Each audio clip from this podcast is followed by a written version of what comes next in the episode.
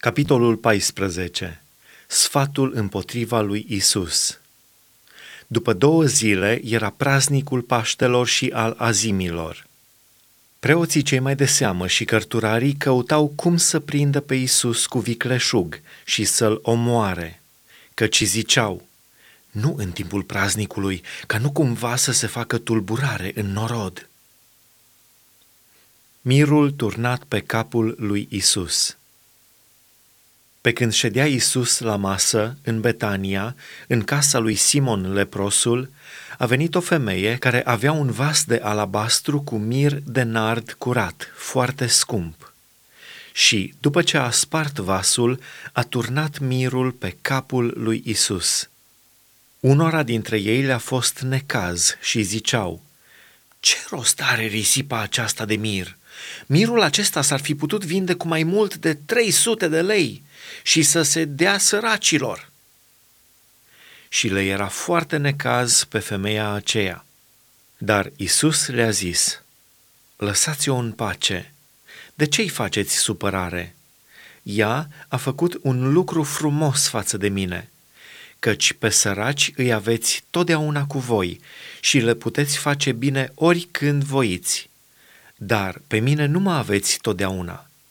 Ea a făcut ce a putut mi-a uns trupul mai dinainte pentru îngropare. Adevărat vă spun că oriunde va fi propovăduită Evanghelia aceasta, în toată lumea, se va istorisi și ce a făcut femeia aceasta spre pomenirea ei. Iuda, Iscariotianul, unul din cei 12, s-a dus la preoții cei mai de seamă ca să le vândă pe Isus. Când au auzit ei lucrul acesta, s-au bucurat și au făgăduit bani. Și Iuda căuta un prilej nimerit ca să-l dea în mâinile lor. Prăznuirea Paștelor În ziua din tâi a praznicului azimilor, când jertfeau Paștele, ucenicii lui Isus i-au zis, Unde voiești să ne ducem să-ți pregătim ca să mănânci Paștele?" el a trimis pe doi din ucenicii săi și le-a zis, Duceți-vă în cetate, acolo aveți să întâlniți un om ducând un ulcior cu apă. Mergeți după el. Unde va intra el, spuneți stăpânului casei. Învățătorul zice, Unde este odaia pentru oaspeți, în care să mănânc paștele cu ucenicii mei?' și are să vă arate o odaie mare de sus, așternută gata. Acolo să pregătiți pentru noi. Ucenicii au plecat, au ajuns în cetate și au găsit așa cum le spusese el și au pregătit Paștele. Seara, Isus a venit cu cei 12. Pe când ședeau la masă și mâncau, Isus a zis, Adevărat vă spun că unul din voi, care mănâncă cu mine mă va vinde. Ei au început să se întristeze și să-i zică unul după altul, Nu cumva sunt eu? Este unul din cei 12, le-a răspuns el, și anume cel ce întinge mâna cu mine în blid. Fiul omului negreșit se duce după cum este scris despre el – dar vai de omul acela prin care este vândut fiul omului. Mai bine ar fi fost pentru el să nu se fi născut. Cina cea de taină Pe când mâncau, Isus a luat o pâine și după ce a binecuvântat, a frânt-o și le-a dat zicând, Luați, mâncați, acesta este trupul meu. Apoi a luat un pahar și după ce a mulțumit lui Dumnezeu, li l-a dat și au băut toți din el. Și le-a zis, Acesta este sângele meu, sângele legământului celui nou, care se varsă pentru mulți. Adevărat vă spun că de acum încolo nu voi mai bea din rodul viței până în ziua când îl voi bea nou în împărăția lui Dumnezeu înștiințarea lui Petru. După ce au cântat cântările de laudă, au ieșit în muntele măslinilor. Isus le-a zis, În noaptea aceasta toți veți avea un prilej de poticnire, pentru că este scris, voi bate păstorul și oile vor fi risipite. Dar, după ce voi învia, voi merge înaintea voastră în Galileea. Petru i-a zis, chiar dacă toți ar avea un prilej de poticnire, eu nu voi avea.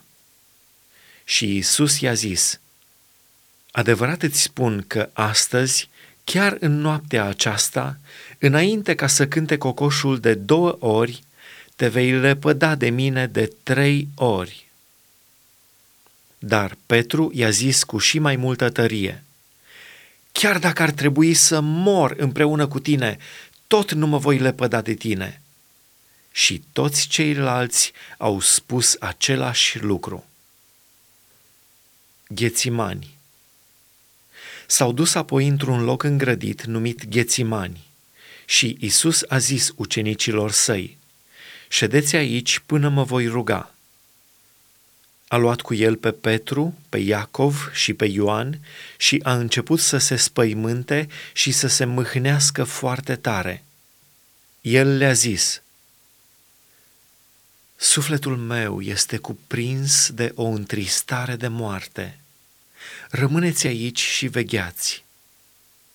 Apoi a mers puțin mai înainte, s-a aruncat la pământ și se ruga ca, dacă este cu putință, să treacă de la el ceasul acela. El zicea, Ava, adică Tată, ție toate lucrurile îți sunt cu putință. Depărtează de la mine paharul acesta. Totuși, facă-se nu ce voiesc eu, ci ce voiești tu și a venit la ucenici pe care i-a găsit dormind. Și a zis lui Petru, Simone, tu dormi? Un ceas n-ai fost în stare să veghezi? Vegheați și rugați-vă ca să nu cădeți în ispită. Duhul este plin de râvnă, dar trupul este neputincios. S-a dus iarăși și s-a rugat zicând aceleași cuvinte – Apoi s-a întors din nou și a găsit dormind, pentru că li se îngreuiaseră ochii de somn. Ei nu știau ce să-i răspundă. În sfârșit, a venit a treia oară și le-a zis, Dormiți de acum și odihniți-vă. Destul, a venit ceasul. Iată că fiul omului este dat în mâinile păcătoșilor. Sculați-vă, haidem să mergem. Iată că se apropie vânzătorul prinderea lui Isus.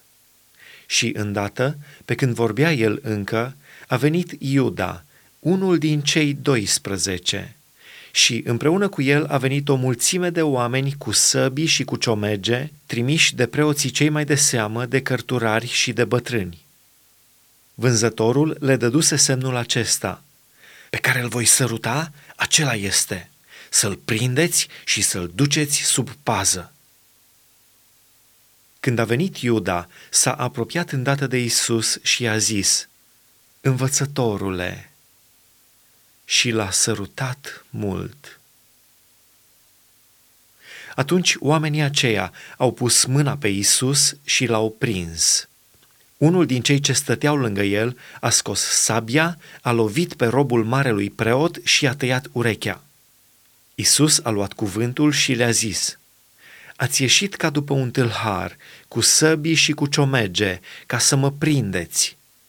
În toate zilele am fost la voi și învățam pe oameni în templu și nu m-ați prins. Dar toate aceste lucruri s-au întâmplat ca să se împlinească scripturile. Atunci, toți ucenicii l-au părăsit și au fugit. După el mergea un tânăr care n-avea pe trup decât o învelitoare de pânză de in. Au pus mâna pe el, dar el și-a lăsat învelitoarea și a fugit în pielea goală. Isus osândit de Sinedriu Pe Isus l-au dus la marele preot, unde s-au adunat toți preoții cei mai de seamă, bătrânii și cărturarii. Petru l-a urmat de departe până în curtea marelui preot așezut jos împreună cu aprozii și se încălzea la para focului. Preoții cei mai de seamă și tot soborul căutau vreo mărturie împotriva lui Isus ca să-l omoare, dar nu găseau niciuna. Pentru că mulți făceau mărturisiri mincinoase împotriva lui, dar mărturisirile lor nu se potriveau.